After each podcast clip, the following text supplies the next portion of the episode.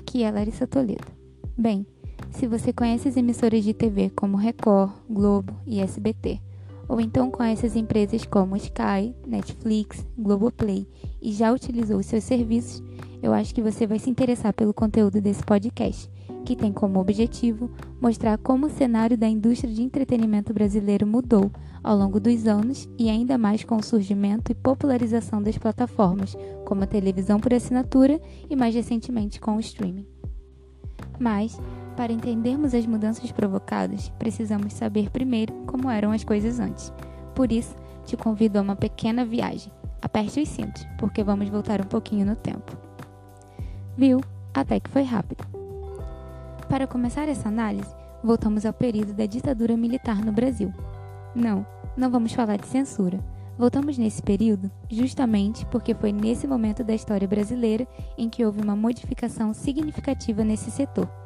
As indústrias de televisão e rádio já eram autônomas desde o princípio dos anos sessenta, e aos poucos a televisão ganhava uma identidade única.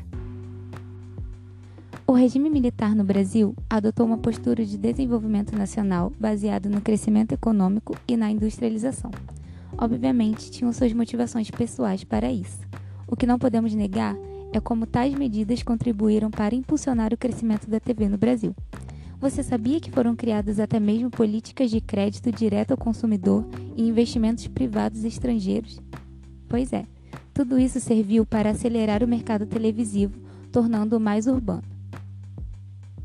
Em seu artigo, Plínio Marcos Volpone Leal afirma que em mil novecentos e sessenta e oito era possível adquirir um televisor em até trinta e seis vezes com juros baixos, o que levou a um aumento de aparelhos televisivos e, consequentemente, um aumento do número de telespectadores. Houve, então, o boom da televisão. Ele, inclusive, apresenta em seu artigo um dado de que em mil novecentos e setenta e quatro os aparelhos de T V estavam presentes em quarenta e três por cento dos lares brasileiros. Vamos avançar um pouquinho mais na história. Desde o seu boom, a televisão foi firmando-se cada vez mais como indústria.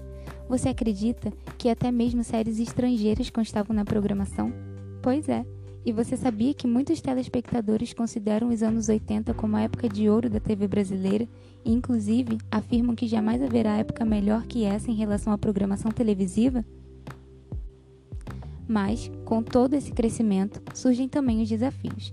Por exemplo, em mil novecentos e oitenta e oito, chega no Brasil a internet, e em mil novecentos e oitenta e nove, chega o primeiro serviço de televisão por assinatura. Na década de noventa, ainda que a internet e a T V a cabo estivessem expandindo-se no mercado nacional, a televisão aberta ainda tinha um mercado bastante sólido, e essas inovações ainda não ofereciam um risco direto, devido à grandiosidade da indústria. Mas todo esse cenário estava prestes a mudar. Na mudança de séculos, a T V aberta já constava com uma forte concorrência interna devido ao crescente aumento das diferentes emissoras que faziam parte. E com o passar dos anos, passou a ter também uma forte concorrência com a televisão por assinatura, que vinha a cada ano expandindo mais o seu público. De acordo com o site Propomark, em uma reportagem no ano de dois mil e quinze, em mil novecentos e noventa e quatro, o consumo pela televisão por assinatura correspondia apenas a quatrocentos mil domicílios. Já em dois mil e um, eram registrados três vírgula cinco milhões, o que correspondia a um crescimento de setecentos e cinquenta por cento em apenas seis anos. Essas duas plataformas de distribuição de conteúdo caminharam bem por um determinado momento, mas era apenas uma questão de tempo, já que as indústrias de T V paga começaram a chamar bastante a atenção das empresas de comunicação no país. Agora, essa nova modalidade de T V não queria ficar restrita apenas às classes A e B, que até então eram as únicas que tinham acesso a esse tipo de serviço, mas também houve um forte apelo pelas classes C e D, e com essa nova demanda, o mercado se agitava e novas medidas políticas de comunicação eram tomadas. No final da década de dois mil, dados mostravam que o Brasil contava com oito milhões de assinantes de T V e o banco B T G Pactual previu um aumento de até então quinze por cento dos usuários para quarenta por cento dos usuários, o que corresponderia a dezoito milhões de assinantes. Isso seria uma completa revolução no mercado brasileiro. Vale lembrar que, além da pressão exercida pela T V a cabo, a televisão aberta ainda iria enfrentar um outro gigante que viria com força total para abalar com as suas estruturas. Estou falando da internet. Na década de dois mil e dez, houve uma intensa massificação da internet, e agora, tanto a T V aberta como a T V por assinatura passaram a disputar a audiência com os serviços de distribuição de streaming, como o YouTube, por exemplo. De acordo com um estudo da Ancine, Agência Nacional de Cinema, a participação da T V aberta no setor audiovisual encolheu de sessenta e três vírgula sete por cento para quarenta e um vírgula cinco por cento, o que significa que a renda gerada pelas emissoras exibidas de forma gratuita diminuiu mais de trinta por cento. E de acordo com o Ibope, a T V paga passou por um bom momento entre os anos de dois mil e oito e dois mil e doze, com um crescimento de trinta e oito por cento. E de acordo com a Ancine, a T V a cabo era responsável por cinquenta por cento de toda a receita do mercado até o ano de dois mil e quinze, quando começou então a sofrer quedas de assinatura devido à popularização das plataformas de streaming, sobretudo a Netflix. De acordo com o site Canaltech, a T V por assinatura no Brasil perdeu quase dois milhões de assinantes no ano de dois mil e dezenove. De acordo com o site, os preços altos e a crescente preferência pelas plataformas de streaming vêm derrubando o volume de clientes. Segundo o relatório da Anatel, Agência Nacional de Telecomunicações, pelos dados, o ano de dois mil e dezenove marcou a pior retração do setor, que perdeu um vírgula sete milhões de assinantes em relação a dois mil e dezoito. O site também afirma que desde que a Anatel começou a registrar essas flutuações de consumo ainda no ano de dois mil e quinze, o último relatório trouxe a maior queda deste mercado desde então. A ClaroNet, ainda líder do setor, pela primeira vez fechou abaixo dos cinquenta por cento de market share. E em dois mil e dezenove, a empresa fechou com uma participação de quarenta e nove vírgula dois por cento. A Sky fechou o ano de dois mil e dezenove com um volume de apenas vinte e nove vírgula sete por cento. Essa mudança aconteceu graças à migração desses usuários para as plataformas de streaming. Bem, você pode até já ter ouvido essa palavra antes, mas você sabe o que significa streaming?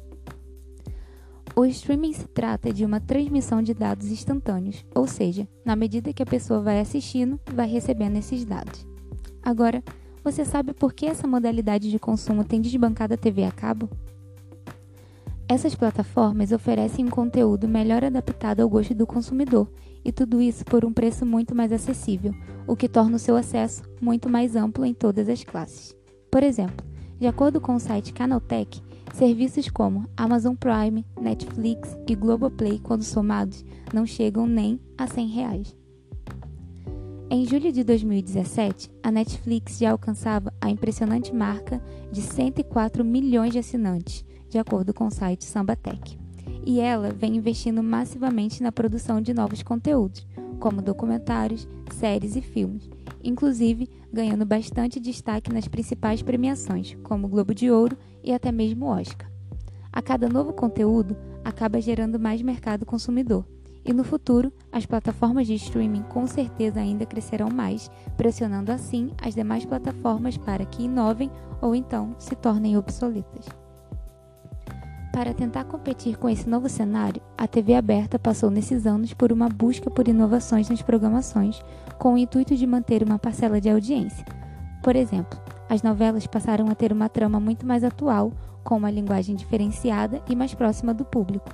Ou no caso dos programas de auditório, que passaram a cada vez mais interagir com as celebridades virtuais, os famosos influenciadores digitais, em uma tentativa de ainda manter o seu público e atrair para si um público mais jovem que não consome mais esse tipo de produto. Uma outra tentativa é inserir-se nesse mercado de streaming, como é o caso da H B O Go, S B T Vídeos e Globoplay, onde já é possível ter acesso aos conteúdos exibidos na televisão, como, por exemplo, cenas específicas ou até mesmo episódios completos, tudo isso pelo aplicativo. Para uma melhor previsão desse mercado no futuro, basta olharmos para os Estados Unidos, que teremos um molde de até onde o streaming pode chegar, já que lá, a Netflix, uma das maiores empresas desse setor, já possui mais assinantes que as televisões a cabo. Viu? Já estamos no fim dessa viagem, até que passou rápido. Cada vez mais, o consumo por entretenimento aumenta, e a cada dia queremos que ele seja mais rápido e de fácil acesso. Essa necessidade se eleva se levarmos em consideração o difícil momento em que estamos vivendo. Já parou para pensar em como tudo gira na distância de um clique? Estamos vivendo na era dos conteúdos por streaming, não apenas no audiovisual, mas na música também. E a tendência é que esse mercado aumente ainda mais.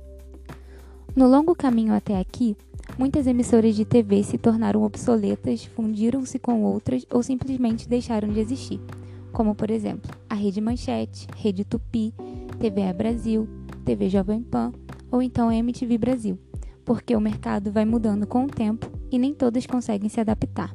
Por outro lado, tantas plataformas digitais surgiram, como a Netflix, Amazon Prime, H B O Go, Look, Globoplay, entre outros.